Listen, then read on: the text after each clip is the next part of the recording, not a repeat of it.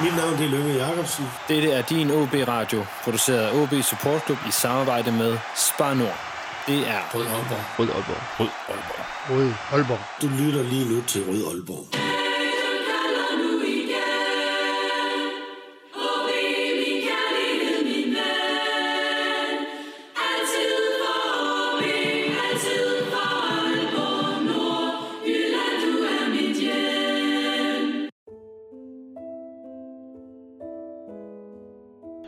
Og så, så ham Ben Poulsen, så siger han til ham, over I, I, I, I, I jyder, I kan sgu heller ingenting.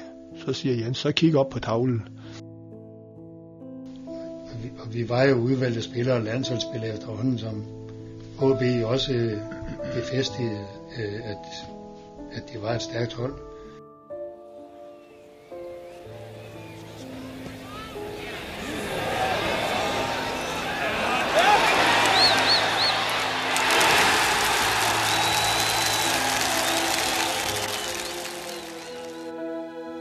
Jeg kan se bolden hele vejen. Og hætter den på tværs, hvor jeg har set Børge på vejen, da bolden var på vej.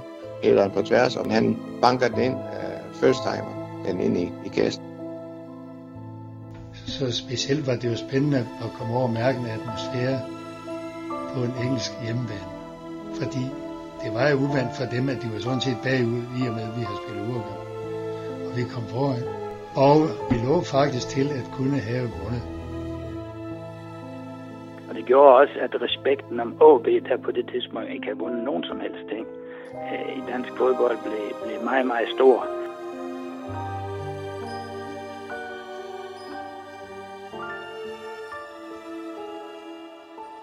Velkommen til denne udgave Rød Aalborg, en podcast om OB, produceret af OB Support Club i samarbejde med Spar Nord. Mit navn er Lasse Yde Hegnet. Velkommen til den anden af to udsendelser, og har du ikke hørt den første, så vil jeg kraftigt anbefale dig at starte der. For de udsendelser her, de er ret specielle for os her i podcasten, og det er udsendelser, der har været ret lang tid undervejs. Det er udsendelser, som går længere tilbage, end de fleste af os, der lytter og følger OB i dag, kan huske. Så der er mange navne, mange stemmer, mange tal, mange detaljer, som er vigtige at have med, og derfor så, som sagt, endnu en anbefaling til at starte med del 1, hvis du ikke har hørt den endnu. For det er udsendelser, der fortæller om en mytisk tid, ikke på den der 95 eller 99-agtige måde, hvor vi stadigvæk kan finde YouTube-klip eller som minimum farvefotos fra, men en mytisk tid, fordi årene 1965 til 71 fremviste det måske bedste OB-hold nogensinde. Hele seks spillere repræsenterede det danske landshold, samtidig med at de spillede i OB, blandt dem de første OB'er, der nogensinde tog til udlandet og blev professionelle. Mytisk tid, fordi den rummer OB's to første landstækkende titler på seniorplan, nemlig pokaltitlerne i 1966 og 70, men også klubbens første landstækkende titler på ungdomsniveau. I den første udsendelse der hørte I om Aalborg som arbejderby, om et ung kult, der begyndte at overgå seniorholdet, om pokaltitlen i 1966 og om debuten i Europakoppen mod Everton. Denne anden del af udsendelserne fortæller om det mesterskab, man skulle have vundet, om en fodboldfeber i Aalborg, der aldrig bliver overgået, og den fortæller om klubbens anden landstækkende titel, men den fortæller også om kulturen og hvad OB og Aalborg var og er. Til at hjælpe mig med at fortælle historien, har jeg en stak avisoklip og nogle af dem, der var med dengang. Og vi skal høre fra Henning Munk Jensen, Ove Flint Bjerg, den dengang unge reservemålmand Carsten Simonsen og angriber Finn Jønsson. Så sæt blomster i håret, når vi nu tager tilbage til 60'erne.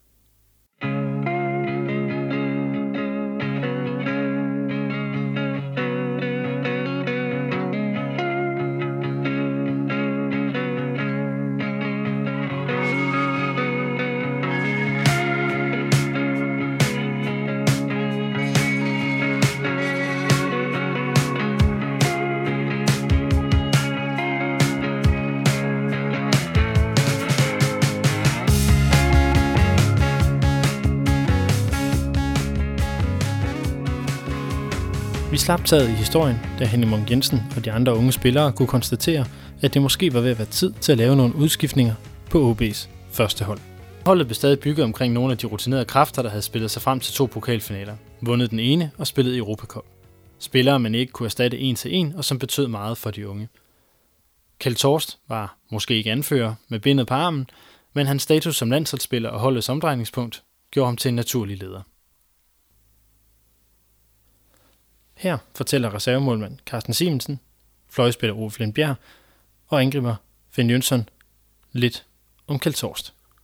Jamen, Kjeld var jo en, øh, også en, en god fodboldspiller, også en slider, og, og, og han var, han var typisk sådan en anførtype, der, der, der gik for os, når, når hvis det ikke, og også den, der sådan var med til at piske, piske holdet op, og, øh, og så var han jo, jamen så var han jo også i og med, at han var jo den første landsholdsspiller efter en periode, hvor vi ikke rigtig har haft nogen, og dermed var, blev han jo også et idol for, for, for både medspillere, og også for modspillere. Det var ham, de godt de der i begyndelsen og midt i 60'erne og op igennem vidste, det var, det var ham, der sådan var krumtappen i mange gange, øh, så var jo sådan set også topscorer henover øh, de mange år, han spillede, så, så han var bestemt en øh, markant spiller også.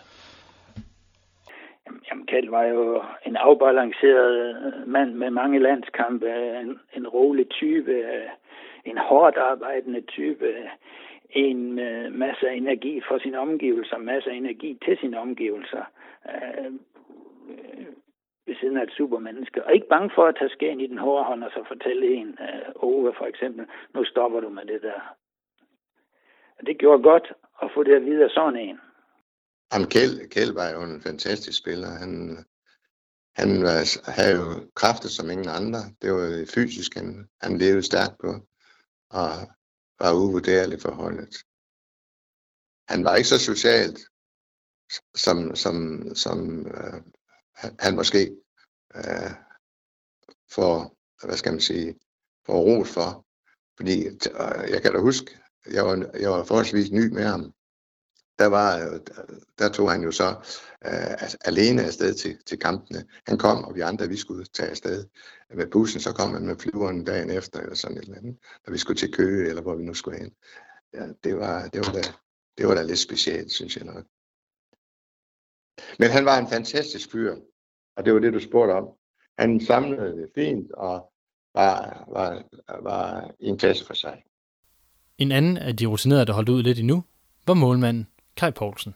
Ah, var noget af det aller, aller vigtigste, der var i OB. Kai Poulsen var far for alle unge spillere. Kai Poulsen var ham, der, når vi unge spillere, det var jo en overgang op til Leif Skov og Preben Larsen og Heine Hall. Det, det var jo en overgang, hvor nogle unge skubber nogle ældre væk. Det er ikke altid, det foregår gnidningsløst, og det er heller ikke skønt. Øh, når man er ung, så kan man ikke selv tænke på, at man måske selv på et eller andet tidspunkt kommer i den situation. Men her var, var Kai Poulsen helt fantastisk, både som ja, ud til Kai og Betty og drikke kaffe, og øh, Kai hjalp med det ene og det andet, og tog en om armen, og uh, holdt om en, hvis, hvis tåren var ved at komme, eller et eller andet. For det hører også med til i fodbold. Kai Poulsen, mælkemanden kaldet, havde jo en mælkeforretning ude i, herovre på Kastvej, lige herovre på hjørnet. Og han var jo også fin til, at når vi havde trænet om lørdagen, så kunne vi godt mødes herude, eller hvis vi har trænet over på Haraldslund, nogen, Ove Flint, jeg, John Holm, Anton, vi gik meget over i fitnesscenter herovre på Haraldslund, kunne vi altid lige komme over i mælkeforretningen og få en sodavand, eller hvis det var lørdag søndag formiddag, der ikke var kampe, eller hvis der ikke var træning. Jeg og øh, Claus Johansen, vi gik også post. Så havde vi tit en rute et eller andet sted til at tage ved så skulle vi altså lige over og have kaffe her ved Kaja Betty. I ligaen blev 1967 bedre end 1966. Flere vundne point gav en femteplads, hele 8 point foran gentofteholdet Gentofte-holdet B1903, der tog 11. pladsen og den ene nedrykning. Det skulle dog vise sig, at træernes nedrykning snarere svarede til, at de blev puttet ned i en kanon for at blive blæst opad igen et øjeblik efter. Men det var der ingen, der tænkte på i Aalborg Omegn, da 1967 blev til 68.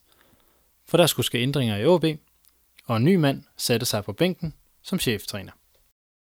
Jamen, øh, Carlo Nilund havde jo været en fremragende træner i 7-8 år, og, vi havde ham også som yndlingsspiller, og kendte ham jo, var, var, var, men, men øh, det, var, det var faktisk ikke så mange, der havde en træner i så lang tid, så, så det var helt naturligt nok, det nok skulle, man skulle prøve noget nyt, og der var sådan en, en aftale med Carlo om, at han skulle træne yndlinger, og han skulle så uh, ansættelse ud på det nye øh, baneanlæg som inspektør, når, når det, det blev indvidet i 1970. Så der var sådan lavet en, en generationsskift aftale på det plads. Men Rudi Strittis... Rudi Strittis, han, han har jo vundet mange ting med, med Esbjerg. Som havde været Danmarksmester 1, 2, 3 år i træk. Takket være ham, der kom som ny mand, og som udlænding, og vi var ligesom i gået sådan benovet over, at der kom en udlænding. Og han er også et med som værende hård. Det, der skete, da Rudi han kom, det var lige pludselig, der fandt vi ud af, hvad træning det var. En rigtig hård træning. Ja, fysisk træning. Og trapperen op og ned ud på Ny Kærvej, der var de små trapper, så var det de store, hvor man kunne sidde. Jeg ved ikke, hvor mange gange vi var op og ned af dem. Og man skulle løbe meget. Og dengang var det jo stadigvæk aftentræning, hvor man kun trænede tirsdag og torsdag. Og vi var jo så de der unge spillere, jeg nævner, der også var begyndt at træne alene. Halslunds svømmehal lavet, vi kunne svømme, og vi kunne træne ude i Halslund Fitnesscenter. Og det gjorde vi meget, det er også øh, unge spillere. Så i stedet for at vi trænede hver eneste dag, så kan man godt sige, at nogle af os trænede mere end bare tirsdag og torsdag. Så var det dengang med Rudi Stridtis, jeg taler om. Så til at træne tre gange om ugen. Tirsdag, onsdag, torsdag. Og eller, eller også hvis vi spillede søndag, kunne træne lørdag. Så det er næsten fire gange? Det er fire gange. Og det var der nogen, der, nej, det er vi jo ikke vant til. Eller nej, det har vi ikke tid til. Og så var der de unge, jo, jo, jo, det ville vi godt, og vi gjorde det alligevel. Rudi, han var, Rudi øh, Strids, han var fantastisk. Han fik altid det bedste ud af alle. Og han bakkede op over for den kritik, der jo altid kom over for nogle spillere. Enten var de for langsomme, eller også var de for øh, ikke skød ordentligt på mål og sådan noget. Så bakkede han altid op og så sagde, jamen du gør dit bedste, og du er på det sted, og du har fået den opgave, og den har du løst. Det var en, en, en rigtig god træner på det område der. Og, han, og han, var, han var god rent taktisk, der var der ingen tvivl om. Det var det, var, det, var det der var mest spændende ved ham. Fordi jeg vil så sige, at øh, træningen, øh, de, de år, jeg har været i OB som senior, det var jo med Carlo Nilund. Og det var, det var også fantastisk træning. Det, øh, tænk sig, at han kunne holde en 7-8 år som træner, og så var det spændende at komme til træning, og, og, og, og, og man, man fik nye øvelser, og han lærte en, en masse at, at sparketeknik og, og så videre i forhold til, uh, det gjorde Rudi Strides ikke på samme måde. Han, han gav nogle opgaver, og, det, og dem skulle løse, og han egnede, med, de andre ting kunne. Men Carlo, han, det var ham, der uh, virkelig fik glæden frem i fodbold, vil jeg så sige. 1968 blev en mellemsæson, ingen pokalfinaler eller prangende ligaresultater. Man hentede en syvende plads med 21 point for 22 kampe. KB blev mestre på bedre målscore, eftersom de, Esbjerg og BK Frem, alle havde 29 point. Som morsom detalje rykkede både OB og AGF dette år ud af første division. Op fra anden division kom B1903 og Nykøbing Falsterholdet B1901. I OB blev året brugt på at lade den hårde træning sætte sig i holdet, og holdet begyndte også at sætte sig. Forwarden Finn Døsing fyldte meget i taktikken, måske for meget, selvom man var stolte af at have en center forward, der havde spillet fire år som professionel i skotske Dundee United og havde lavet imponerende 76 mål i 115 kampe i det skotske. Derfor kom det også som et chok for OB, få dage inden sæsonstarten i foråret 1969, at Døssing ud af det blå indstillede sin karriere. Han kunne, købe, han kunne købe sin egen forretning i Viborg, og det havde man helt forståelse for. Han var jo inde ved Bristol, inde, inde, inde, i, uh, inde i Bredegade. Wagner, der ejede det, øh, uh, om som sidenhen i 3. division blev min sponsor, der OB Ingenpeng havde. Det var der, han arbejdede. Men, men Øh, overgangen dertil var også, at, at den, når vi nu snakker om taktik, og der er så mange systemer i dag og en hel masse ting. Rudi lavede faktisk noget, der hed fire mand bagerst, to i midten. Det var Kjeld Torst og John Holm, og så fire op foran. Det var Børge Bak lidt foran Finn Jønsson, og så jeg på venstre side og Ole Stok på højre side. Jamen, jeg tror, at det var Rudis første år, at vi har mange udskiftninger på holdet. Finn Døsing øh, kom. Øh, han var meget fixeret med hovedstød. Han var en uhyggelig stærk center forward, men boksspiller, som vi siger. Og spillet var, var meget lagt an på øh, høje bolde i feltet til Finn. Øh, der var Jimmy Nielsen også, øh, som var hovedstødstærk. Han, han lå også derinde. Så, så da Finn forsvinder, så, så laver vi ligesom vores spillemåde om og, og få tingene til at fungere på en helt anden måde. Og det, det gjorde, at især vi, vi små her, vi blev væsentligt mere effektive. Og så fik Rudi en, en kraftig disciplin, og som man havde jo der i 68 også nogle spillere, der ikke uh, lige igen til Gundersen, men der skulle andre steder ind i byen på vejen hjem. Og det, det stoppede også med Rudi. Men, men det er helt klart, at grunden til, at vi blev så gode, det var, at vi kunne spille fodbold, men at vi havde kræfter og fysik til det. Fordi Ole Stork og jeg, vi spillede jo på hver sin kant, og vi var jo ikke lige frem sådan nogle basketballspillere. Vi var i de her 174, og ja, på min bedste, der vejede jeg 69 kilo, og Ole Stork vejede vel 70 kilo og var 173 cm højere end mig. Men, men vi havde en gevaldig hurtighed og en enormt teknik. så må vi stadigvæk ikke glemme Kjeld Torst i det der regi, til dels også Finn Jønsson eller allerhøjeste grad. Men, men den der hårde træning fra 68 og ind i 69, den, den tog et år, inden den sad fast i os. Det, derfor, derfor var 69 væsentligt bedre end 68 var. Og altså, vi snakker der om 66 og så 67, så kommer vi til 68. Og det kulminerer jo i 69, hvor vi så vinder medaljer første gang.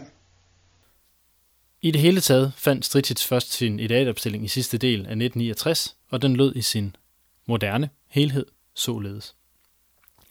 Målmand, Kai Poulsen, højre bak, John Andersen, midterforsvar, Henning Munk Jensen og Arne Toft, venstre bak, Jørgen Christensen, central midt, Kjeld Torst og John Holm Jensen, højre kant, Ole Stork, offensiv midt, Finn Jønsson, venstre kant, Ove Flint Bjerg, angriber, Børgebak Andresen.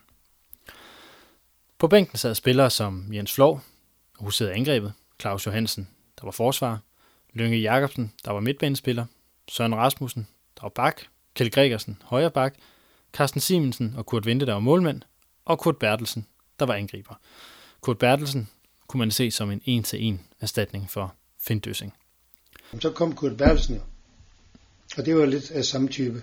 Altså han kom ind fra Vejgaard, altså VB i Aalborg, men havde så været i København og spillet for Hvidovre, der var blevet Danmarksmester, og så kom han tilbage til Aalborg og spillede så for OB.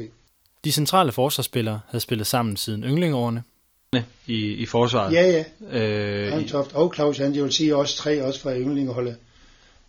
Øh, vi var sådan, jeg har sagt, samme slags spillertype. Høje spillere, der var gode i luften og var gode til, skal vi sige, at bremse nogen.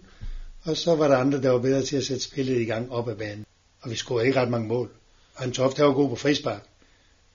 Og ellers jeg og Claus Johansen, vi var gode, hvis der var et hjørnespark, kunne vi gå op og være truende i højden, og hætte måske er til en bold ind.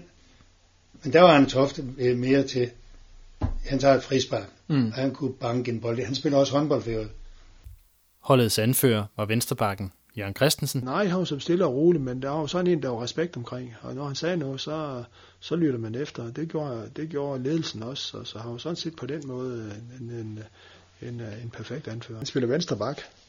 Han, han, det pudsige var, han, han kom fra han kom fra Lindholm, hvor han var venstre ving, og blev jo så øh, startet som venstre ving, blev omskolet til bak, og endte med at blive landsholdsspiller også. Han fik en enkelt landskamp, spillede også en B-landskamp.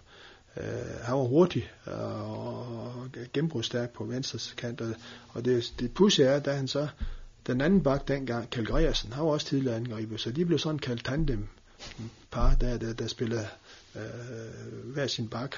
Så var, var jo efter Leif Skov blev en anfører. Kjeld Trost havde sådan set været anfører mange år, men han, han havde sådan en periode, hvor han, hvor han giver lidt ned, og, og, og havde fået stoppet faktisk et par gange, og, og vendt tilbage igen, så han havde ønsker, fra, ønsker ikke at være anfører. Så, så. Ved siden af Kjeld Tors på midten var der John Holm Jensen. Jamen, John øh, spillede jo inderving dengang. I dag der er, jo, er jo typisk midtbanespiller, god boldspiller. Ikke sådan voldsomt hurtig, men god boldspiller, der, der jo ikke smed mange bold væk, men var god til at, at gå ind i kombinationsspil, og også øh, faktisk øh, var, havde rimelig godt langskud og score også øh, på det. Øh, og oppe foran fik Børge Bak endelig lov til at spille sin yndlingsplads. I sæsonen 1969 fandt han ind i et smukt samarbejde med Finn Jønsson, der her fortæller om sin kammerat. Børge, ham har jeg jo spillet med, siden han kom en ud fra Nørhelne. Det er tilbage i, i, i juniortiden. Var ikke fastmand i, i, i, i de mange første år.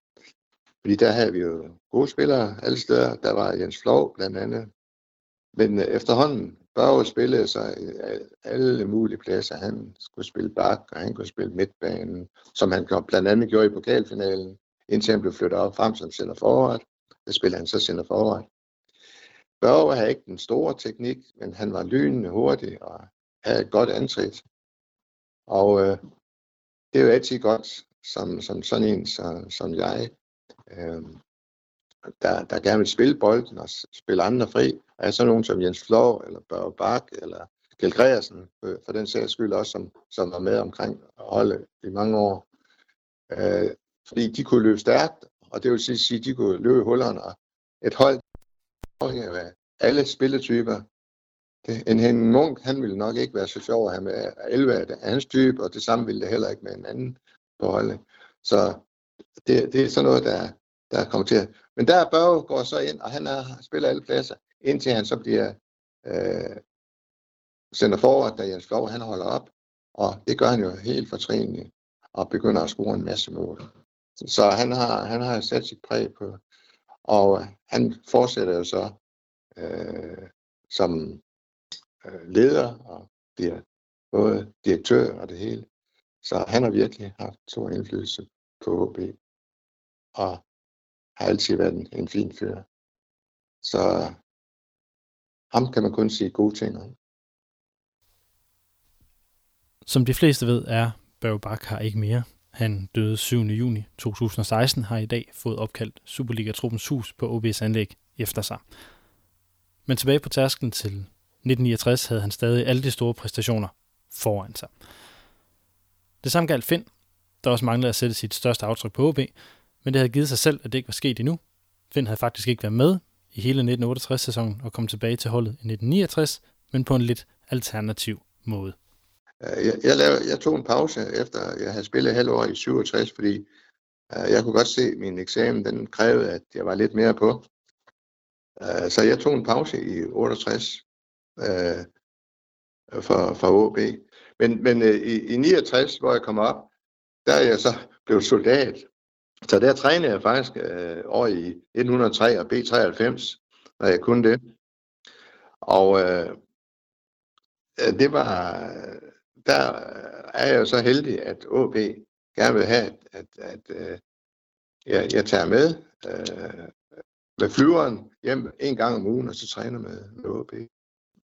Ja, det var, ja, det var hver torsdag, tog jeg hjem og, og trænede øh, under Rodistritis. Så det var, det var øh, dejligt for mig, at det var sådan. Og således lagde OB an til sæsonen 1969. En sæson, der aldrig vil blive overgået, hvad angår tilskuere på stadion – og måske heller ikke for spillet på banen.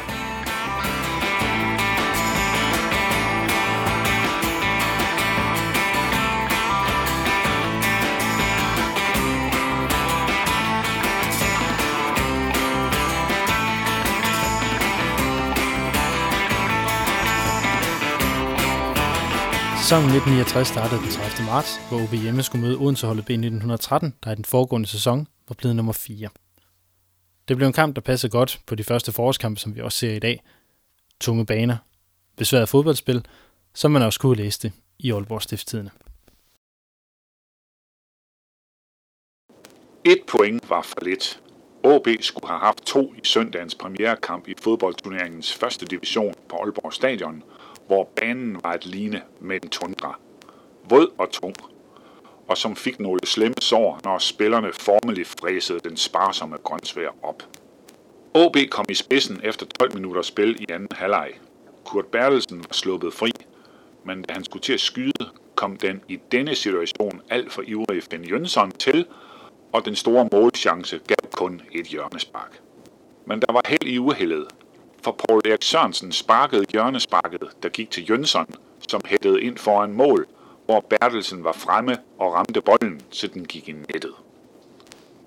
OB var så dominerende, at det kom som en ubehagelig overraskelse, at B1913 fik udlignet allerede tre minutter senere. Det var Arne Dyrholm, der var på færre. Han gled glimrende fri af Henning Munk Jensen og skød. Kai Poulsen halvklarede, men bolden sprang ud til Ben Jensen, der fra spidsvinkel fik bolden drejet i målet. Det var den eneste gang i kampen, at Henning Munk Jensen, der ellers spillede strålende, blev narret og derfor var det dobbelt bittert for ham og holdet, at det gik galt. Det blev 1-1, og det var Fynborgerne bedst tjent med. I de sidste minutter kom det tydeligt til udtryk, at de var tilfredse med uafgjort, da de lavede flere revestreger for at trække tiden ud. OB spillede bedst, men bredte ikke spillet ud. Selvom OB skulle have vundet over 13'erne, var det ikke så skidt, som det lyder. Fynboernes målscorer var landsholdsangriber og lå i forhandlinger med tyske Stuttgart om en professionel kontrakt op til kampen. Og Fynboernes målmand, Knud Ingedal, var ligeledes landsholdskeeper. Med et point blev der altså til i første kamp. Allerede inden anden runde skulle OB kæmpe om at komme i endnu en pokalfinale. OB havde spillet sig i semifinalen i pokalturneringen og skulle tage imod KB på hjemmebane. Og for stort set eneste gang i året 1969 svigtede OB's angreb. Det var endnu afstemt, og KB vandt 0-1 efter omkamp og gik i finalen mod BK Frem, der den anden semifinale havde slået B1903. Allerede her startede et mønster, og man skulle ikke langt ind i turneringen, før der dannede sig en top 3, bestående af B193, Hvidovre og OB. Efter pokalskuffelsen fik OB uafgjort i Vejle efter at have været bagud, og træner Strittis var alt andet tilfreds og kaldte præstationen for holdets dårligste i hans tid i klubben. Faktisk revsede han holdet godt og grundigt, men allerede næste uge kom den første sejr.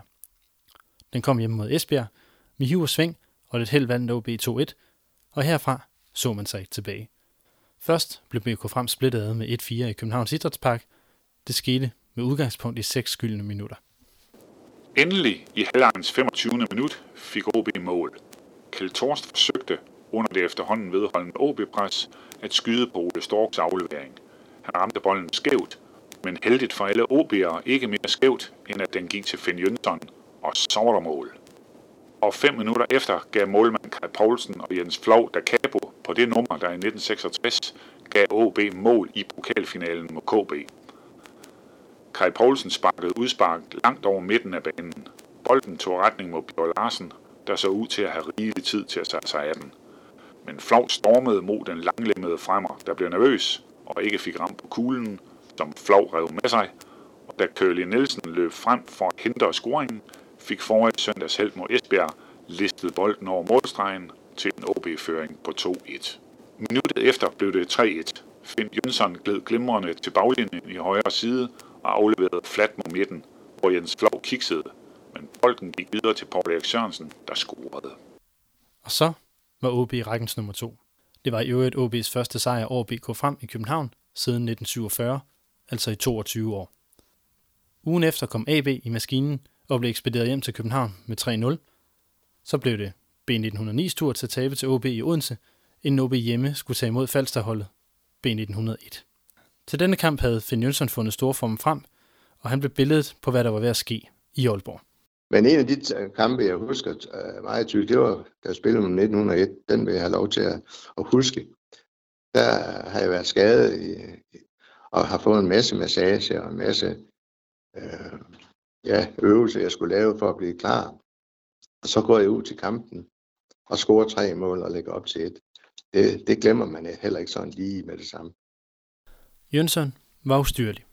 OB vandt 4-0, og efter syv kampe var OB er point med videre over på førstepladsen og gik ind til et svært program med kampe mod B1903, KB og Hvidovre. Det var potentielt afgørende kampe for den sæsons historie. Den første af de tre var en udekamp mod træerne den 20. maj i Københavns Idrætspark.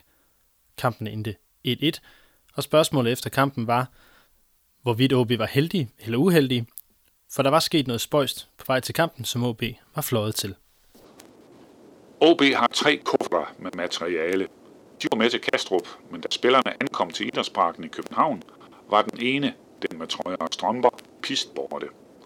Taxa blev alarmeret, men ingen af vognene havde kufferten. OB måtte B, B1903 hjælpe sig. Det var københavnerne straks villige til, og få minutter før kampen skulle begynde, kom tøj og strømper til OB. Men den forsvundne kuffert gav dels nervøsitet og bevirkede også, at spillerne ikke kom ud og varmede op. OB fik ikke varmet op og kom på banen med et stort defensivt fokus, hvilket ifølge træner Stritic var afgørende for, at man vandt et point og ikke tabte to til københavnerne. Sandheden var, at træerne var i så stærk fysisk forfatning, at de maste OB'erne. I forsvaret havde Henning Munk Jensen sit hyr med træernes store angriber Ole Forsing, der var lige så fysisk stærk som Munken selv. De øvrige OB'er løb solen sort for at følge med, men der var ikke noget at gøre. Finn Jønsson havde på egen krop prøvet, hvordan hverdagen for spillerne i B1903 var.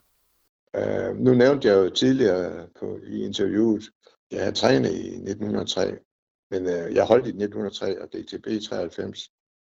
Jeg kunne simpelthen ikke holde til det år. De trænede som gale. de trænede fem gange om ugen allerede på det tidspunkt, og der trænede vi to. Hvis vi prøver at sætte det lidt i perspektiv, så var træningsmængden i B1903 næsten på det semiprofessionelle niveau i forhold til mængde, som kom til at kendetegne de danske klubber efter, efter betalt fodbold blev indført over et årti senere. Rudi Stritic havde dog et mål om at presse træningsmængden i OB op til fire gange om ugen, men han har stødt på en mur af spillere, der altså havde job og studier at passe. Men vi var altså fuld arbejden ved siden af. Altså min, min hverdag var jo op klokken, klokken 6, og på arbejde halv 8. og så var jeg hjemme klokken halv 5. kunne ligge på sofaen en halv time, og så var der træning klokken kvart over 6. Og hos Rudi var det tirsdag, onsdag, torsdag, lørdag formiddag klokken 10, og så spiller om søndagen plus rejse. Ja, det, det, det, det kunne jeg ikke lade sig gøre på det tidspunkt. Ikke, ikke, ikke. Så, skulle, så skulle han have sat sig med nogle unge spillere, som, som ikke havde andet overhovedet at lave. De skulle jo bare arbejde. Altså de fleste, de fleste der, havde, der havde arbejde, det var trods alt fra klokken 8 om morgenen, det var til klokken 5 om aftenen. Ikke? Hjem og spise, over at træne, og så på seng, i, på hovedseng, og så næste dag igen, forfra igen. Ikke også? Jeg havde en god lærermester, jeg fik lov at sove lidt til middagspauserne, og samtidig så overraskede de mig, og så måtte jeg bare sige, at så arbejdede jeg lidt over, men så blev tiden endnu mere knap. Så, sådan var det dengang. Men OB'erne havde ikke tid til at tænke over træningsmængder eller lignende. Holdet var stadig ubesejret her otte runder inde i turneringen, og nu havde man da den fjerde i hatten, at man lå nummer et. Og et ubesejret OB-hold, der lå nummer et i ligaen over en tredjedel henne i turneringen, med udsigt til, at de hovske snorske københavners Øjesten KB kom til Aalborg, var noget, der kunne få Aalborgenser og nordjyder ud af røret. Til kampen mod KB den 1. juni 1969 var Aalborg Stadion udsolgt, som det aldrig har været, hverken før eller siden 20.500 overværet topkampen. Der sagde folk op i mesteren. Det var fyldt sådan, de mester, der var derude der, det var fyldt sådan hele vejen fra bunden, og så hele vejen op til toppen. Jeg sagde det op for at kunne se noget. Og OB var så småt berygtet for at samle et kæmpe publikum. KB's landsholdsspiller Niels Møller lagde ingen fingre imellem i et interview med BT i ugen op til. Vi frygter OB. OB er med sit store publikum som forbundsfælde en vanskelig modstander på egen bane. Vi har den største respekt for Henning Munk Jensen. Vi er nervøse for kampen, men dog så meget optimister, at vi tror, vi kan tage sejren. Det var dog ikke kun munken, de skulle have respekt for. Måske de også skulle have tænkt over den afslutningsstærke Jens Flov, der også scorede mod dem i pokalfinalen i 1966. Det var i hvert fald Flov, der scorede kampens eneste mål. Under bifald af en styrke, som blev lydmuren sprængt, sørgede den superoptimistiske, pågående og målfarlige Jens Flov for, at det rekordstore publikum på 20.500 tilskuere fik en mageløs aften ud af det. OB slog det ene af Københavns trumfer i kapløbet om det danske mesterskab med 1-0, og tilskuerne var vilde. Jens Flov blev spillet, som han ønsker det, dybt i medløb. OB'eren havde pludselig frit løb, og da den lyslokkede elektriker koldt og roligt passerede kæmpen Niels Jensen i det københavnske mål med et fladt skud via den ene stolpe, 26 minutter ind i anden halvleg, tændte han den glade stemning på Aalborg Stadion. Efter kampen var der massiv kø på vejene, og det blev ikke hjulpet af, at broen naturligvis gik op. Men alle var glade, og det var det OB pludselig kunne i Arbejderbyen. Skabe glæde. Ja, du må regne med, at stadion var jo rammelfuld hele tiden. Altså havde vi vundet, så hed det sig jo, at effektiviteten på Aalborg Værft mandag morgen, den gik i stå, indtil de var færdige med kaffe og diskutere fodbold. Pudsigt nok kunne man samme dag som OB vandt sin brillante sejr over KB, begynde at skæmte Aalborgs overgang fra Arbejderby til Vidensby ude i fremtiden.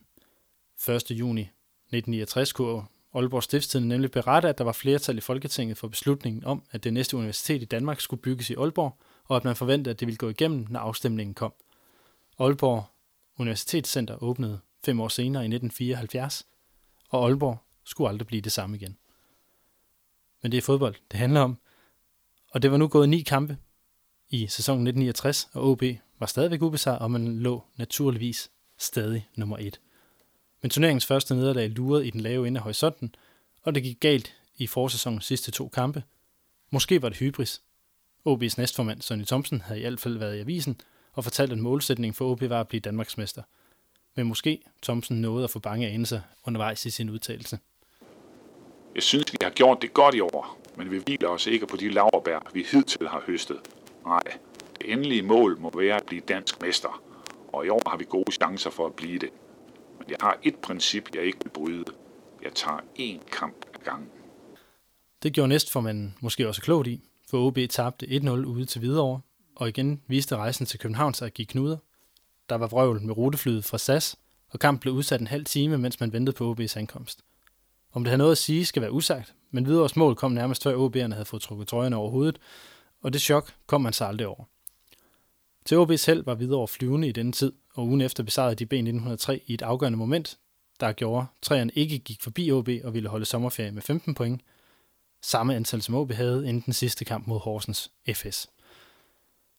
OB tog imod Horsens på hjemmebane med 13.400 mennesker i ryggen, og desværre så gik Horsens klogere til kampen end hjemmeholdet, og selvom Finn Jønsson kunne udligne Horsens føring undervejs og bringe OB tilbage i kampen, så slog Horsens så hurtigt tilbage, at bolden knap var givet op. OB tabte 1-2 hjemme til Horsens, og så var der stille og trykket stemning i OB's omklædningsrum. Resultatet betød, at OB'erne måtte gå til sommerferie som en del nummer 2. Hvidovre førte rækken med 16 point for 11 kampe. OB, B1903 og Horsens havde hver 15 point.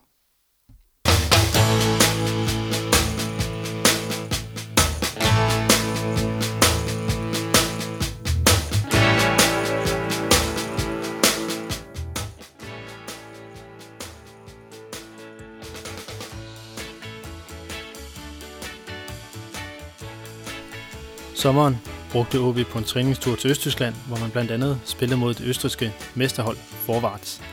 I denne kamp, den 18. august, fik Lønge Jacobsen debut for OB's første hold i en 2-2-kamp. På mange måder en perfekt optakt til sæsonen, der blev genoptaget blot to dage senere. Her var det også Horsens FS, der var modstanderen, da efterårssæsonen åbnede 20. august. I denne kamp var Uflint Bjerg tilbage på holdet, efter at have været holdt udenfor hele foråret. Jamen, øh, det, det, jeg tror Rudi han ville fortælle mig, at der skulle noget mere til. Og det, det var også fint nok, så det, det måtte jeg bare bevise for anden hold, og så spillede jeg i foråret så godt der. Og på vores træningslejr i Østrig spillede vi nogle træningskampe mod Las Glense, der spillede jeg rigtig, rigtig godt. Og så var han færdig, så kom han og sagde, du er min mand, og du spiller. Og da vi startede i efteråret 69, altså i den første kamp nede i Horsens, scorede jeg på en helt vild, helt flugter. Og da festfyrværkeriet på venstre fløj, tornadoen Oflen Bjerg straks i anden halvleg flugtede et frispark fra John Holm Jensen op i det ene målkryds, var det signalet til en OB-offensiv. Bliver han ved på den måde, stormer han lige lugt ind på landtollet, sagde man om Oflen Bjerg.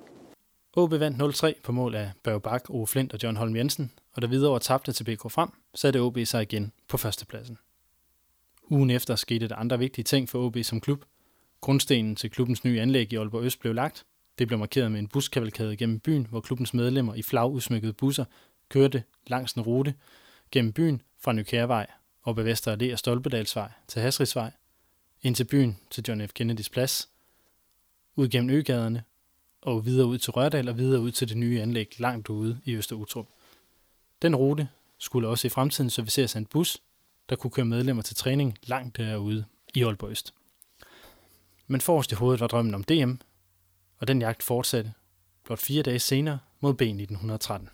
Så spillede vi mod B1913, og der gik jeg solo igennem på venstre side og sparkede ind bag ved Knud Ingedal, og vi vandt 2-0. Ole Stork lavede det andet mål. Og Begejstringen var stor for OB's to små fløjspillere, og slap den ene taget, tog den anden over. Ugen efter var det nemlig Ole Stork, der scorede mod BK Frem, dog sammen med John Holm Jensen og Kjeld Torst. Stillingen hed nu nummer 1 OB med 21 point for 14 kampe. Bagved lå videre over B1903 med 19 point. Og 8 point længere nede lå KB på 6. pladsen.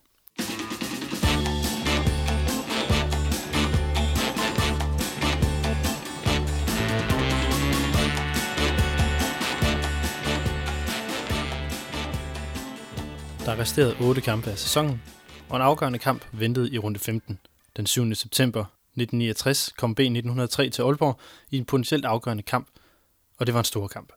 11 af de 22 spillere, der var udtaget til A-landsholdet og U21-landsholdet i denne periode, var med til kampen. OB med 5, Henning Munk Jensen, Kjeld Torst, Arne Toft, Ole Stork, Ove Flintbjerg. Træerne med Torb Nielsen, Allan Mikkelsen, Jan Andersen, Sten Rømer Larsen, Benno Larsen og Svend Andreasen.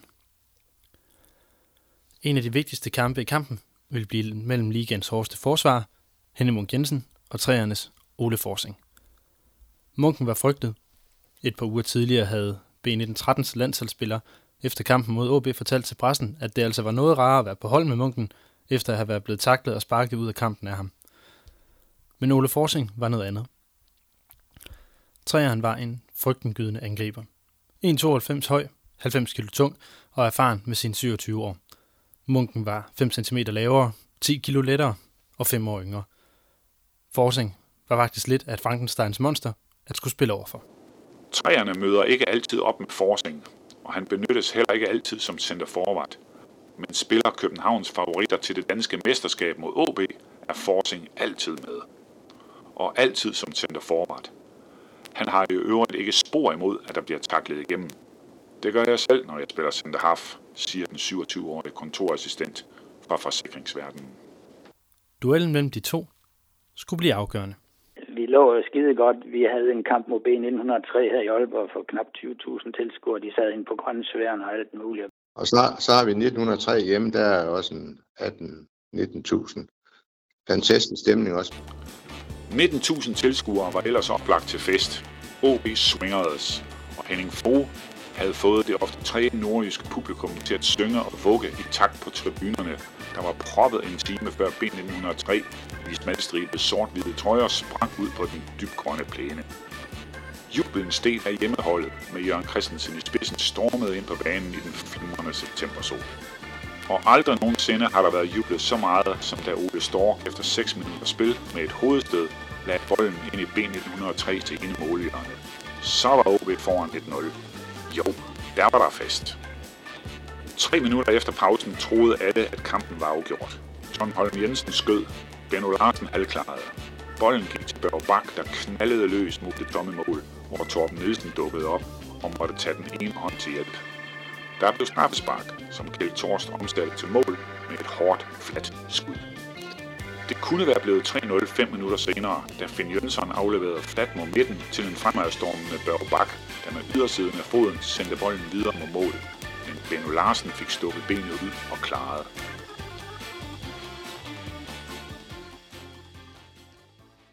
Men det er der, vi dummer os. Der fører vi 2-0. Og... Først scorede træerne direkte på frispark, og så... Ja, Ole Forsing, som spillede over for Henning Munk, han, han skubbede åbenbart ham væk. Det var der ingen, der kunne gjort hidtil. Og så fik de 2-2. Det var ikke Forsing, der scorede, men han fik skabt plads til sig selv og trillede bolden videre til Jan Andersen, der udlignede til 2-2. Hvis vi havde kørt den hjem, så havde 1903 været færdig på det tidspunkt, og så var vi blevet mester. Det er jeg ikke spurgt i tvivl om. At det gik sådan, skulle vise sig at være symptomatisk for det unge OB-hold. Angrebsiveren og manglende rutine begyndte at vise sig i de afgørende øjeblikke. Vi spiller bare videre, i stedet for at gå i forsvar, og så forsvare det mål der. Så hvordan havde den ikke været længere? Men OB lå stadig nummer 1 med 22 point. To foran træerne og videre. Længere nede kravlede KB tættere på, men sejr over B1909. Næste runde sendte OB til Nykøbing Falster til en kamp mod B1901, der var ubesejret på hjemmebane i den sæson. Ja, altså det var lige indtil Børge Bak og Ove Flint Bjerg, de kom forbi. To mål af Børge Bak og øh, et af Ove Flint gav OB yderligere to point, og da videre fik Køvel Esbjerg lignede mesterskabskampen nu et kapløb mellem træerne og OB, stadig med OB to point foran. I mellemtiden var OB's målmand Kai Poulsen blevet udtaget til landsholdet, og i september sendte det seks OB'er på landskampsopgaver mod Finland og Norge for både A-landshold og 21-landshold. Spillerne begyndte at blive trætte. Herudover var der pokalkampe, og de her unionskampe, som spillerne stadigvæk blev udtaget til. I den næste runde mod AB gik det galt. AB-træneren Carlo Hansen satte sin søn Flemming til at mandsopdække Kjeld Torst, og at have midtbanegeneralen låst, kunne OB aldrig overkomme. Nederlaget blev på 1-0, og træerne kom op på siden af OB i tabellen. Og hos træerne var landskampe ingen undtagelse. Træerne havde nemlig seks mand med til landskampe i samme periode. Og nu stod de så her. 22 point til hvert hold. Der var fem kampe tilbage. September blev til oktober. og nu kunne 10.800 tilskuere igen se sprudende OB-hold. Vejle kom på besøg 5. oktober og fik klø 4-2 på to mål over Flint og et fra hver af Finn Jønsson og John Holm Jensen. Stadig nummer et, men nu klagede spillerne over det hårde program i avisen. Kjeld Torst mente, at de tre kampe, de spillede om ugen, var lige lovlig hård kost, og fortalte, at han havde spillet Vejle-kampen med stive muskler. Fire kampe tilbage, og ugen efter kom B 1909 på besøg i Aalborg.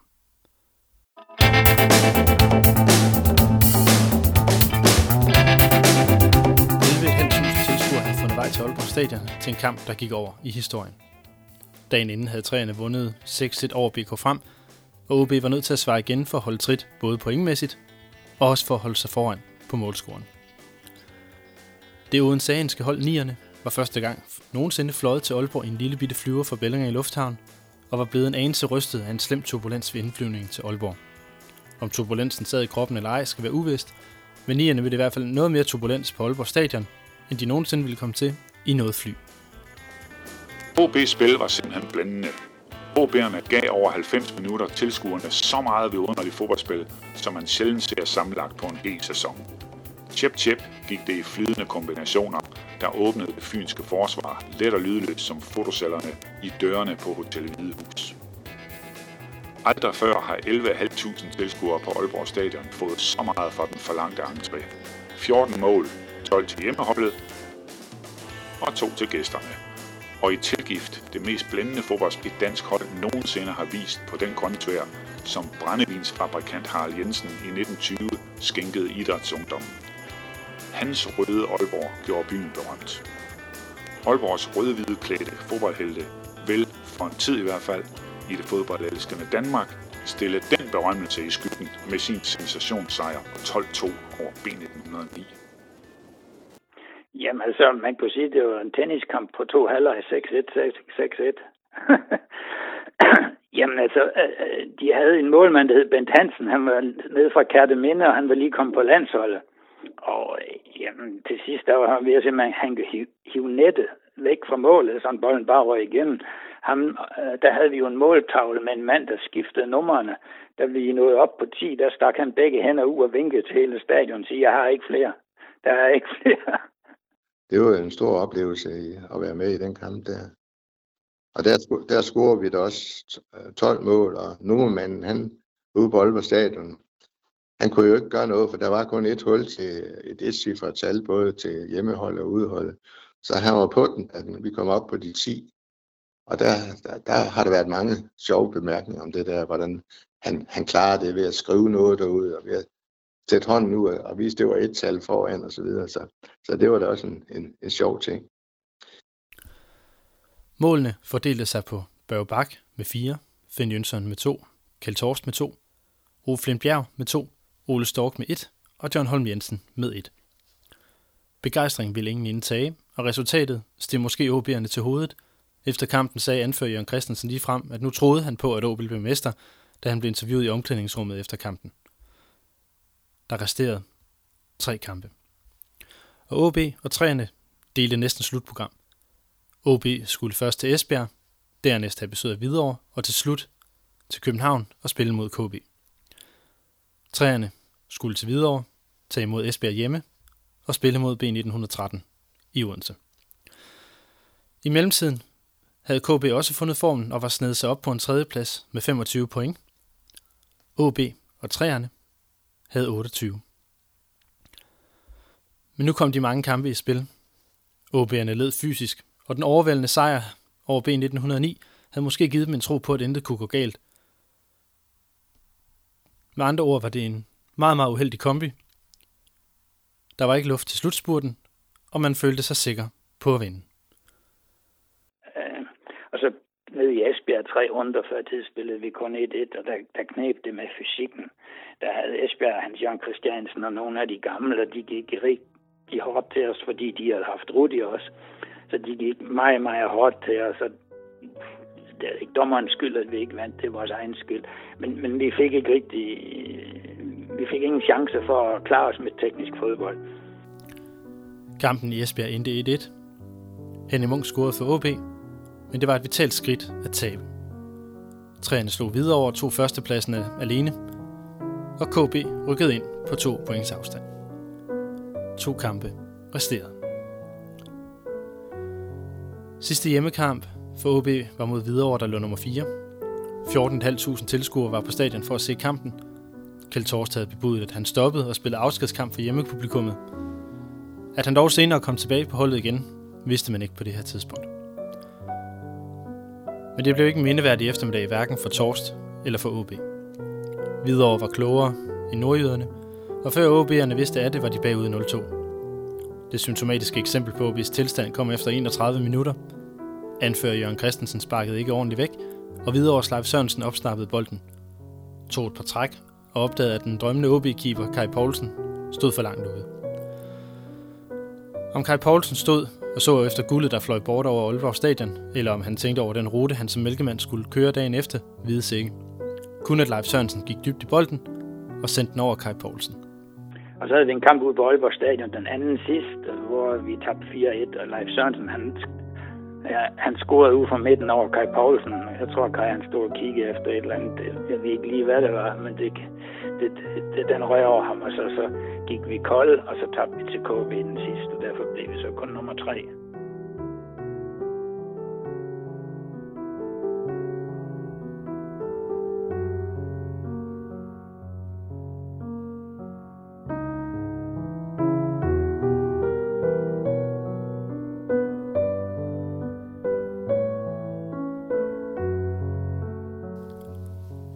Som Ove fortæller, tabte OB også den sidste kamp mod KB med hele 3-0, og det betød helt paradoxalt, at KB gik forbi OB efter en ellers skidt sæson og fik sølv.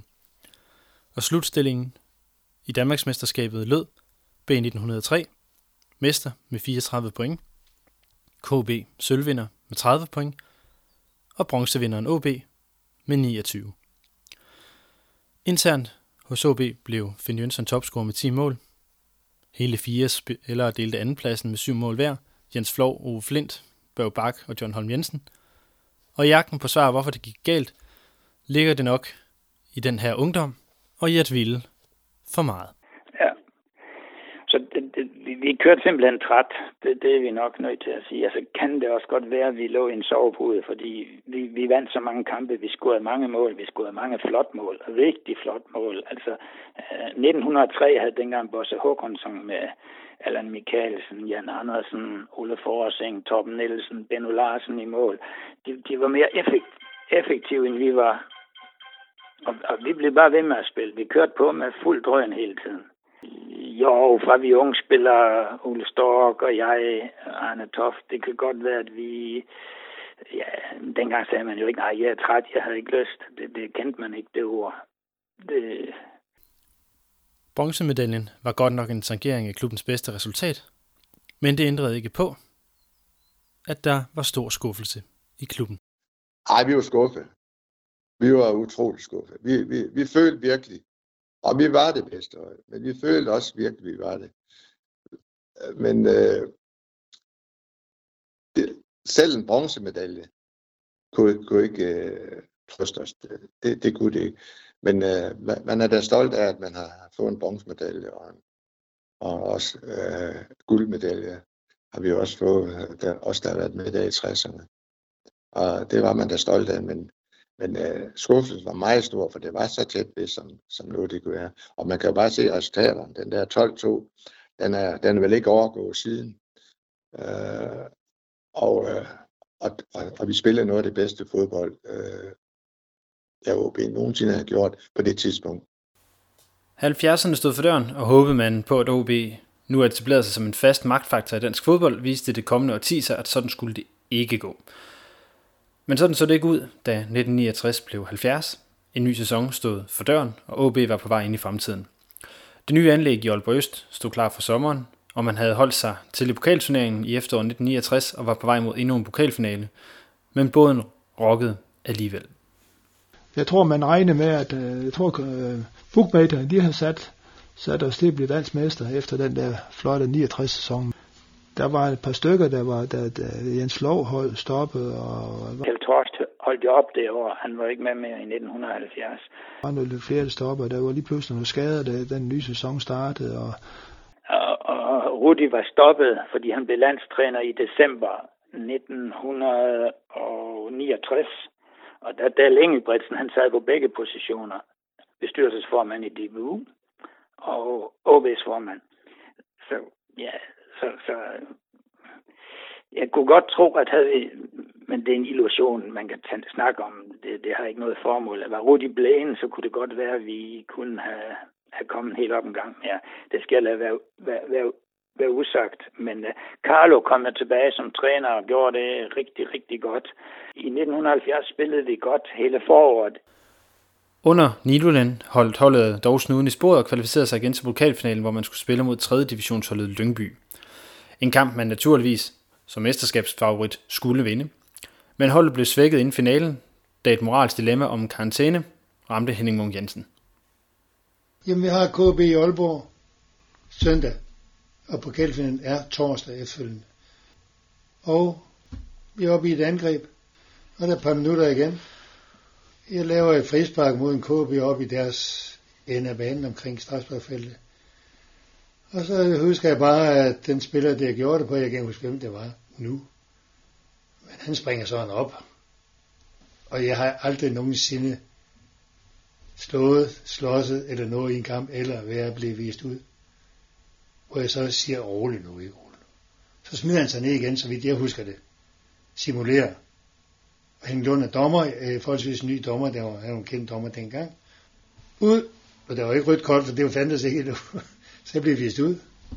Og jeg vidste da godt konsekvenserne. Jeg var utrolig ked af at sidde der. Jamen det kan da ikke passe. Jeg skulle da ikke vise du for at have slået. Og så stod der enormt i aviserne. Altså der var ingen, der lige kunne sige, at jeg havde ikke stået og slåsset og lavet en boksekamp. Så jeg er ry for at spille hårdt og kontant. Så hvis ikke jeg fortjente det lige i den kamp, så kunne der have været andre situationer, jeg måske havde fortjent det. Det er ironisk skrevet, at det måske var synd for mig, men at jeg i princippet ikke havde fortjent det der. Og nogen siger så også, eller interviewerne derfra, fordi konsekvensen for mig, altså også for OB, var jo, så OB var interesseret i, at den karantæne jo ikke galt i førstkommende kamp, som var en pokalkamp. Og så skulle man ind i DBU og finde ud af, om en karantæne i en turneringskamp, selvom den giver to spilledage, skal det så være de næstfølgende to, eller skal det også gælde i den næstfølgende, selvom det er en pokalkamp, og desværre jo for mig en pokalfinale. Og så siger de jo, ja, men det er jo nemmest at holde, at holde regnskab med, de følgende to. Så det er derfor, jeg med det samme siger, jeg er desværre ikke med. Ikke desto mindre havde holdet som sagt godt gang i det gode spil for 69. Særligt Ove Flindbjerg havde rigtig mange afgørende fødder med på vejen til finalen. Jamen altså, vi, vi, vi spillede også jo næsten frem til finalen i, i 69. Havde vi tre kampe i 69 i efteråret. En mod Slagelse på udebane. Kurt Bertelsen scorede, der vandt vi med held og lykke. Så slog vi AB, som var et meget stærkt hold, med 3-0 eller 2-0 i Aalborg. Og så slog vi Næstved 4-2. Der lavede jeg blandt andet to mål. Og i før turneringen i 1970, i marts måned, spillede vi i Horsens på en snedækket bane og vandt 3-0 der scorede jeg også et mål, og vi spillede Horsens ud af banen. Så, så Finalen skulle som sagt spilles mod Lyngby, der dengang huserede i 3. division, to rækker under OB. Så det skulle være en smal sag for OB at vinde sin anden pokalfinale, men man satte forhindringer op for sig selv i sin iver efter at forbedre sig fra sæsonen 1969 og måtte stille op til finalen med et amputeret hold. Men vi havde altså en 4-5-6 afbud til det kamp der. Efter den fantastiske sæson, vi havde i 69, så skulle vi jo lige prøve noget nyt. Vi skulle jo til at træne os op. Vi skulle træne endnu mere, fordi vi havde jo tabt på, at vi ikke havde fysikken nok. Og derfor blev det så besluttet, at vi skulle i Haraldslund og træne øh, fysisk. Og vi havde blandt andet en Tage Johansen, dygtig øh, vægtløfter. Og så havde vi en, øh, så havde vi Leif Møkker, der var en dygtig bokser, og de skulle så sættes i form. Og jeg var jo så ikke ret meget med, fordi jeg var soldat i København. Men alle dem, der havde trænet derude og var kørt igennem programmet, de blev skadet, fordi de var jo ikke vant til at træne rent fysisk. Og man kan jo ikke sådan bare komme og så blive lige så god som, som de her bokser, og alt det der på det fysiske. Med. Så alle der havde trænet træner, de var faktisk mere eller mindre skadet hele sæsonen. I 1970. Der var Henning Munk væk. Øh, der var John Holm, han var også væk. Han havde, han var kommet ud for et færdsuheld på det tidspunkt. En John Andersen, der havde, havde en dårlig fod. Og Arne Toft, der var lidt skadet, men han spillede, og Per Havgaard var også øh, på vej til ikke at kunne spille, men han kom også i kamp. Så det var virkelig et amputeret hold, vi havde på det tidspunkt der. Finalen blev spillet torsdag den 7. maj 1970. Finn Jønsson skulle sammen med Børge Bak indtage en absolut hovedrolle i kampen. Så meget, at DR's kommentator tilskrev ham æren for at score begge mål, selvom han i begge tilfælde var assistmager. Finn fortæller her om kampen, akkompagneret af Ove Flint Bjerg. Og den, den husker jeg meget tydeligt. En rigtig varm sommerdag med over 18.000 tilskuere og masser af folk med fra Aalborg på, med både tog og fly. Og... Lyngby i København, som på det hold var et teknisk stærkt hold i Danmark. Og ja, vi må så sige, at Københavns Idrætspark var mere en pløjemark, end det var en fodboldbane. Og vi spiller en, en, en øh, rimelig kamp, Øh, og når jeg siger rimelig kamp, så er der nok nogen, der vil sige, at det var mod Lyngby, der var tredje division. Vi havde rigtig mange skader. Og øh, det var så flot, at vi gik ud, selv med nogen, som ikke har spillet en eneste kamp på holdet, øh, og, og vinder over Lyngby. Øh, fortjent, men øh, ikke med den marken, som vi selvfølgelig, eller nogen havde drømt om. Men det var en øh, rigtig god kamp af os, og øh, nogle rigtig gode mål. Men øh, afdøde Børge Bak scorede altså to gange. Det er Jørgen Christensen, vores venstre bak, der, der øh, driver bolden op i venstre side, og så smækker han en dejlig øh, lang bold ind over, hvor jeg står ved bagerste stolpe, og jeg kan se bolden hele vejen, og hætter den på tværs, hvor jeg har set Børge på vejen, da bolden var på vej, hætter den på tværs, og han banker den ind, uh, first timer, den ind i, i kassen, et rigtig godt mål. Og så er OB foran 1-0. Glimrende aflevering fra Ole Stork. Og hvem kommer ud af klumpen som målscorer? Må ikke det er Finn Jønsson. John Arnsbach, som på det tidspunkt, tror jeg nok, jeg er ikke helt sikker, ikke havde haft nogen divisionskampe. Han fik debut, debut i den kamp, og det var så også ham, der lavede straffespark mod Axel Sørensen. Og så kommer Lyngby på 1-1, ja, på straffespark. Og, øh, og det sker alt sammen i de sidste kvarter 20 minutter. Så, så, og så får, kommer vi så på 2-1. Og der kan jeg huske, at Flint, han er kommet op på højre fløj, og han spiller mig ind på midten, og jeg drejer bagom, øh, spiller med det samme, gør helt totalt fri og han dribler udenom et par stykker, og så sparker han en rigtig godt mål. To Lyngby-mand og en Lyngby-målmand. Der er ikke offside. Og så er OB foran 2-1. Jeg tror igen var det Finn Jønsson. Nej, det var Børge Bak. Børge Bak Andresen. Efter 22 minutter. Vi har da lige set en video på, på hvor vi var inviteret ud på 50 års OB. Selvom det ser langsomt ud, og det var det også i forhold til nu, så øh, kunne de alle sammen, dem der så, de kunne godt nok se, at det var nogle gode mål.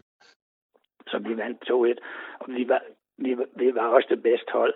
Sådan noget. Men i, i forhold til alle de titler, jeg har vundet i Østrig, øh, fire gange mester og to gange pokal, så, ja, så, så var det, ja, det var meget tamt at komme hjem til Aalborg. Der, der var faktisk ikke nogen noget med et eller andet. Vi, vi kunne selv gå ind i byen og, og hygge os. Der, der, der var ingenting. Der kom så siden han på året fra Marius Andersen, borgmester, der blev vi så inviteret til en stor middag i december måned, hvor det her havde været i maj måned. Men øh, sådan var tingene, og titlen den står på tapetet og står skrevet, og den der er ikke nogen, der kan tage for over Jeg har jo ikke engang taget et billede af 1970-holdet selvom vi blev, øh, selvom vi blev øh, pokalminder. Glemt, der blev glemt at tage et billede af det hold. Så det har vi ikke engang et billede af. Den manglende hyldest efter finalen blev, dog, blev der dog taget revanche for senere.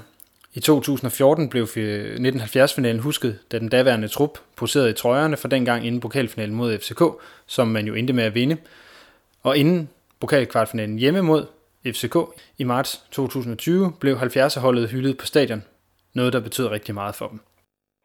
Altså, jeg vil også gerne sige, at vi, vi var jo ude til den her pokalkamp og blive hyldet af HB's fans. Det, det, var en, det var en dejlig, øh, øh, hvad skal man sige, bevægende oplevelse. Altså, det, det, det, det helt elementar, elementær i det her, det var den bevægelse, at, at deres øjne og deres hænder og deres, hvad skal man sige, syngen og klappen til nogle ældre mennesker, der har lavet noget for 50 år, det, så kom sommeren 1970, der vendte op og ned på det OB, som man hidtil havde kendt. Henning Munk sagde farvel til klubben for en stund og rejste til Holland for at blive professionel for PSV Eindhoven. Det fortæller han om her. Jeg gør som ikke overvejelse over, at nu er næste skridt. Men det lå ligesom i luften. Og jeg var jo tre år på seminariet og ville lige gøre den tid færdig først. Så det var helt naturligt. Jeg havde fået en del tilbud, fordi jeg var på landsholdet. Og så var det naturligt nok, da jeg holdt op som studerende på seminariet, at i stedet for at blive lærer, jamen, så jeg lavet en kontrakt med Eindhoven. Det gør jeg bare selv. Jeg spillede jeg også på landsholdet, og øh, var på hold med Ben Smith Hansen og Christian Bjerre, der spillede i Eindhoven. Og de skriver til mig, og jamen, jeg, kunne komme ned og besøge dem. Jamen, så kunne jeg lave kontrakt med dem. Jeg var jo ikke øh, professionel i OB, jeg var bare amatør. Jeg skulle bare ikke have dem til at betale min rejse. Det var der problemer med, om de havde. Det havde de så ikke. Men jeg rejste ned og besøgte mine to kammerater. Og det var bare helt naturligt. Og mm. også, jeg tror, man kan sige, at det var nok det bedste tilbud. Og jeg kendte jo sådan set ikke noget til hverken Eindhoven eller noget andet end, jamen det her ligger i luften. Der var sådan flere danskere begyndt at blive professionelle. Det var et gigantisk navn, der på den måde forlod OB. Henning Munk var blevet kåret til årets fodboldspiller i Danmark i 1968 og spillede i PSV i tre år. Til 1973, hvor han kom tilbage til, til Aalborg OB, han fik 52 kampe og scorede fire mål i sin tid i Holland. Senere kom han også til at være professionel i USA og Kanada. Han sluttede sin karriere i OB i 1981 efter små afstikker til både Frederikshavn og Aalborg Freja. Det var også i sommeren, at det nye anlæg i Aalborg Øst blev taget i brug. Det blev indvidet den 25. juli.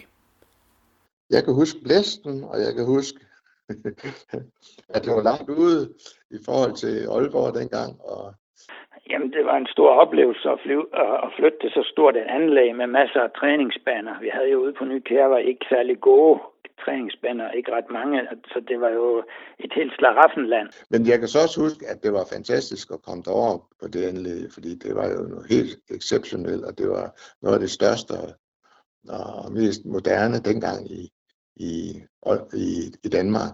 Bruser, sauna, kafeterier, alt var jo tip, tip, tip top. Altså det var Danmarks moderneste i 1970 i sommeren.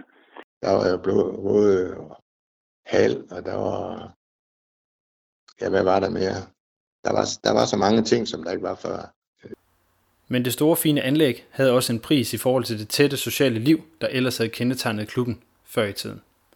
På en eller anden måde, når det bliver så stort, så, så, er, man jo ikke, så er man jo ikke sammen. Og der, der, det var jo OB ude på Nykærvej, der sad man altså alle sammen, som jeg siger, fra divisionsholdet så til CF6, der sad man jo alle sammen inden og spille kort sammen, alle sammen, og snakke sammen, og kendte den der eneste. Når jeg ser ned ad listerne i, i årbogen der, fra, fra, fra den tid, jamen så er der jo ikke en, jeg ikke kender fra, fra yngleholdet op til divisionsholdet. Øh, der er ikke en spiller, jeg ikke kan huske eller ikke kende på det tidspunkt. Øh, det holdt jo op på det tidspunkt. Som om sommeren ikke var begivenhedsrig nok, kom der endelig en permanent træner til i form af hollandske Piet Krak. Krak var tidligere landsholdsmålmand for Holland og havde spillet 33 landskampe mellem 1946 og 1959. Han kom til efter en trænerchance i Velux Utrecht. I OB, hvor vi først havde haft Rudi, altså Carlo, og så Rudi, og så Carlo igen, og, og taktisk havde lært en masse og var i toptræning, så kom der en hollandsk træner, hvor træningsintensiteten den, den faldt med næsten 50 procent. Men, men der var ikke rigtig nogen, der ville sige noget til, til Pete Krak, så, så det, det, det gik ikke så godt. Altså. Efter pokalsejren i foråret 70 havde man trukket polske Gornik Sabatse i Europakoppen for pokalvinder. Det var et frygtindgydende hold, der i løbet af 60'erne havde vundet fem polske mesterskaber i træk, og som i 1970 netop havde vundet den tredje af hele fem pokaltitler, også i træk. Og for at det ikke skulle være nok, så var de også forsvarende vinder af netop Europakoppen for pokalvinder. Det polske hold var anført af stjernespilleren Włodek Lubanski, der havde scoringsrekorden på det polske landshold, indtil Robert Lewandowski tog den fra ham. Og der mødte vi en uh, Lubanski, en af de bedste spillere i verden på det tidspunkt. Og uh, vi, nej, vi tager 1-0 i Aalborg og spiller rimelig mod dem hvor, hvor blandt andet Lubanski sagde, at uh, han var overbevist om, at jeg ville få succes som professionel. Og i Polen tabte vi 7 eller 8-1. Vi blev simpelthen spillet baglæns ud af banen. Men tager så 8-1 ned, ned i et, et støjhelvede nede i Polen, kan jeg godt sige, uh, hvor vi knækker fuldstændig sammen. Og øh, de, var uhy- de, de var uhyggeligt stærke, og jeg tror, at selvom de kun havde stillet op med Lubanski, så havde de vundet alligevel. Og så stærk var han altså. Jo, der, det, var, det var billigt sluppen med de resultater der endda i den kamp. Og jeg kan huske, at vi sidder nede i omklædningsrummet efter kampen, og, og er, er lidt knust nede i, i Gornik dernede. Og Lønge er med dengang som, som 12. mand. Og øh, han kommer ind i kampen også, og er med. Og da vi så sidder derude, så var vi enige om, at, at de var alt for gode. De, kørte os ned. Og så øh, siger vi, ikke en eneste gang fik vi taklet dem. Ikke en eneste gang. Og så Lønge, han, øh, som var en af de unge, han siger så, det passer altså ikke. Jeg fik taklet Lubanski. Det var ganske vist det angrebet, før jeg begyndte at tænke på det. og, og det var nok, det var nok historien om det. Altså, de var fantastiske i forhold til vi andre dengang. Så stor var forskellen altså på professionelle og amatører. Afklapsningen i Polen blev et farvel til større europæiske kampe for OB helt frem til 1987. Og spillemæssigt gik det herfra kun nedad. 1970-sæsonen sluttede af med en 8. plads, kun 3 point fra nedrykningspladserne. B1903 vandt i øvrigt mesterskabet igen. Så da 1971 startede, var det ikke med den bedste fornemmelse. Og det, det, der var for stor forskel på de træner, man havde haft før, og så til den, man fik. Det hang ikke sammen. Øh, men, men Altså fodbolden fra, fra, fra efterår 70'er til jeg rejste til udlandet i sommeren 71, der, der kørte fodbolden ikke ret godt. Ove forlod nemlig OB i sommeren 1971 og tog til Østrig og blev den hermed den anden OB'er, der tog udlands for at blive professionel. Jamen, jeg, var, jeg var lært som elektriker, jeg blev udlært i 70, det var fire et halvt år dengang. Og øh, i 1970, der spillede vi Intertoto, som følge af, at vi havde fået bronze. Og der spillede vi blandt andet med, med Vattens fra Østrig, som er det, der hedder Swarovski, som ligger 12 km fra Innsbruck. Og vi spillede med Gornik, øh, nej, vi spillede med Legia Warszawa og Banik Ostrava. Og så vidt jeg kan huske, så scorede jeg en del mål mod Vattens. Men de var så op og spille med os i Aalborg og var på træningslejr ude på V, og det var en træner, der hed Eddie Fryvært, som blev bronzevinder ved VM 54 med Østrig i Schweiz og blev tysk mester i 58 med Schalke 04. Og han tog fat i Carlo, fordi Carlo han kunne tysk. Og så siger han, om ikke han kunne få fat i mig, så de vil godt have et møde. Og de, de kommer så og siger, at de gerne vil have mig til Østrig spille fodbold. Jeg havde før haft nogle tilbud fra Sverige og sådan lidt forskellige ting. Det, det var ikke så nemt dengang at komme til udlandet, øh, fordi for eksempel de Østrig, de måtte have tre udlændinge, og siden i Tyskland måtte man have to udlændinge. Mere var ikke tilladt. Men, men der sker så det, at øh, vi snakker september, jeg er i Østrig, jeg snakker med Swarovski, for en kontrakt med hjem, og de ville faktisk have haft mig med til Østen på en tur, hvor de var ude, som vi havde været i 69 med AB, for øvrigt igennem en, der hed Jan Kink, som arrangerede AB's tur også. Men DBU tillod ikke, at jeg kom med som, som legespiller eller gæstespiller på et udenlandshold. Det måtte man ikke dengang. Så jeg underskrev i december 70 en kontrakt på to og halv år, og sommeren 71 rejste jeg så til Østrig. Og da jeg ankommer, så bliver de to klubber Innsbruck er mester, og, og Vattens er blevet nummer 4 slået sammen, så det var 52 spillere og fem udlændinge. Og tre måtte være til stede, og tre måtte spille. Og der var en af øh, Jugoslaviens største træner, Otto Baric. Så det, var, det var lidt af en turbulent tid, indtil Otto han kom og sagde, Junge, sag ikke, hvad du kanst. Altså, unge mand, vis mig, hvad du kan, og hvis du er god nok, så bliver du her. Og så spillede jeg fra den første dag der, og spillede i knap fem år, inden jeg blev solgt til den tyske Bundesliga i 1975 i januar for over en million mark. Hvad det er i dag, det er svært at sige. Det er mange penge. Ove klarer sig som nævnt ualmindeligt godt i udlandet. Han vandt fire mesterskaber og to pokaltitler og blev årets spiller i den østrigske Bundesliga, mens han spillede for FC Wacker Innsbruck. Forløbig her i 2020 har ingen OB'er, hverken Jesper Grønkær, Lukas Andersen eller Joachim Mæle, endnu vundet flere titler i udlandet, end Ove Flintbjerg nåede i sin karriere. Ove Flintbjerg og Henning Munk Jensen sprang på den måde rammen for, hvad man gjorde som fodboldspiller i OB. Ja, det var jo ikke helt naturligt, eller det var jo ikke øh, almindeligt, at, at folk fra OB, de blev professionelle. Jeg, jeg tør ikke sige, øh, om der har været rigtig nogen professionelle før de to. Det tror jeg faktisk ikke. Det tror, det tror jeg faktisk ikke, der er. Begge to, de havde evnerne, og de var slået igen på, på unionshold og landshold og hvad der var. Så, som jo rigtig mange gjorde på det tidspunkt i OB, men, men de var der fik chancen, og der var mange flere, der fik chancen. Jeg fik også et tilbud. øh, Arne Toft fik et tilbud. Det, det, det gjorde vi faktisk alle sammen, men mange af os var jo under uddannelse på det tidspunkt. Og der var ikke nogen, der turde springe fra deres uddannelse. Jeg manglede et, over år af ingeniøruddannelsen, og en soft stand øh, af læreruddannelsen. Så, så på den måde, uh, så var det meget, meget naturligt, at dem, der ikke lige var øh, var, var, var klar til at rejse på grund af det, de ikke tog afsted. Men de, de, de var helt oplagte. De tog chancen, og de har haft, i hvert fald Ove Flint, han har haft utrolig øh, succes som øh, øh, fodboldspiller. At munken Ove Flintbjerg tog ud, burde som sådan ikke have betydet, at OB faldt så voldsomt i niveau i 1971. Men det gjorde holdet ikke desto mindre. Det hjalp end ikke, at Kjeld Tors kom tilbage for at tage endnu en tørn. Ja. Jamen, Torst, Torst, kommer, Torst kommer jo med i 71 igen.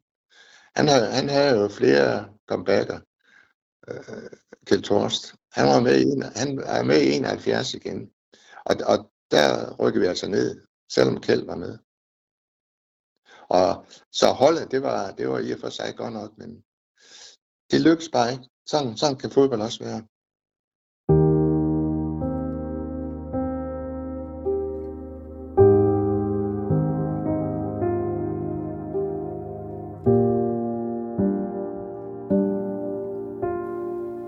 OB var dog tilbage i første division igen i 1973, og i 76 snusede man til toppen, da man fik en fjerdeplads.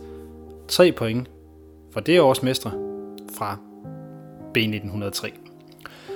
Men herefter gik det nedad og nedad og nedad, til man i 82 og 83 bundet med to år i træk som tiger i 3. division. Og herfra skulle den næste rigtige storhedstid bygges op, og sjovt nok startede den med et sidste træk fra et par af 1960'ernes bærende kræfter.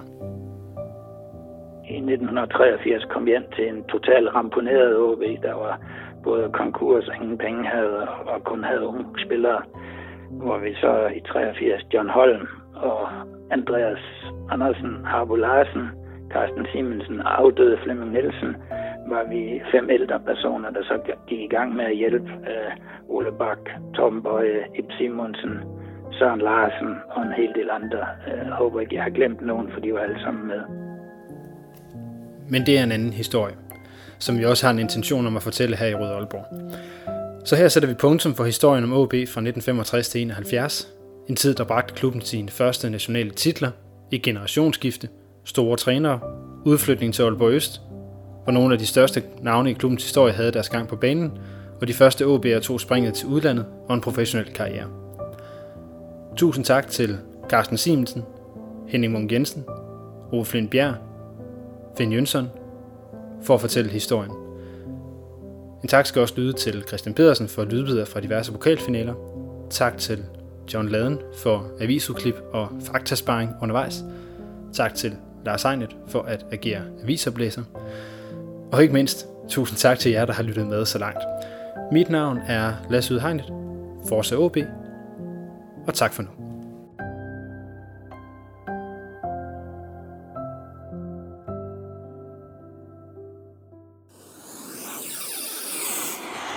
Du har lyttet til Rød Aalborg, din podcast om OB, produceret af OB Support Club i samarbejde med Spar Nord. Det er din fanradio, hvor du får aktuelle holdninger til spillet på banen. Vi alle, alle kan godt lide Rigsgaard, men, men øh, altså, hvis det var ens mælk i køleskabet, så var man også til at overveje, om det skulle skiftes ud, ikke? Er tæt på, hvad der sker i klubben. Altså, det har været specielt, jeg nu sidder og, og ligesom bladrer øh, hundredvis af beskeder igennem og svarer på dem, der har været så og så videre, og, og sende mig nogle tanker. Lærer spillerne at kende. Det er sjovt, jeg øh, havde lige en samtale med, med Børsting i går. Altså, han var også ved at gå ud af sit, øh, sit gode skin. Han, han kunne simpelthen ikke mere nu. Altså, han har alt for meget krudt i røven til at, til bare at blive hjemme. Og høre historier fra klublegender som Lønge Jacobsen, Paul Andreasen. Thomas Augustinusen. Allan Gorte. Henning Munk Jensen. Det er din klub, din fanklub, din fanpodcast. Rød Aalborg. Rød Aalborg. Rød Aalborg. Rød Aalborg. Du lytter lige nu til Rød Aalborg.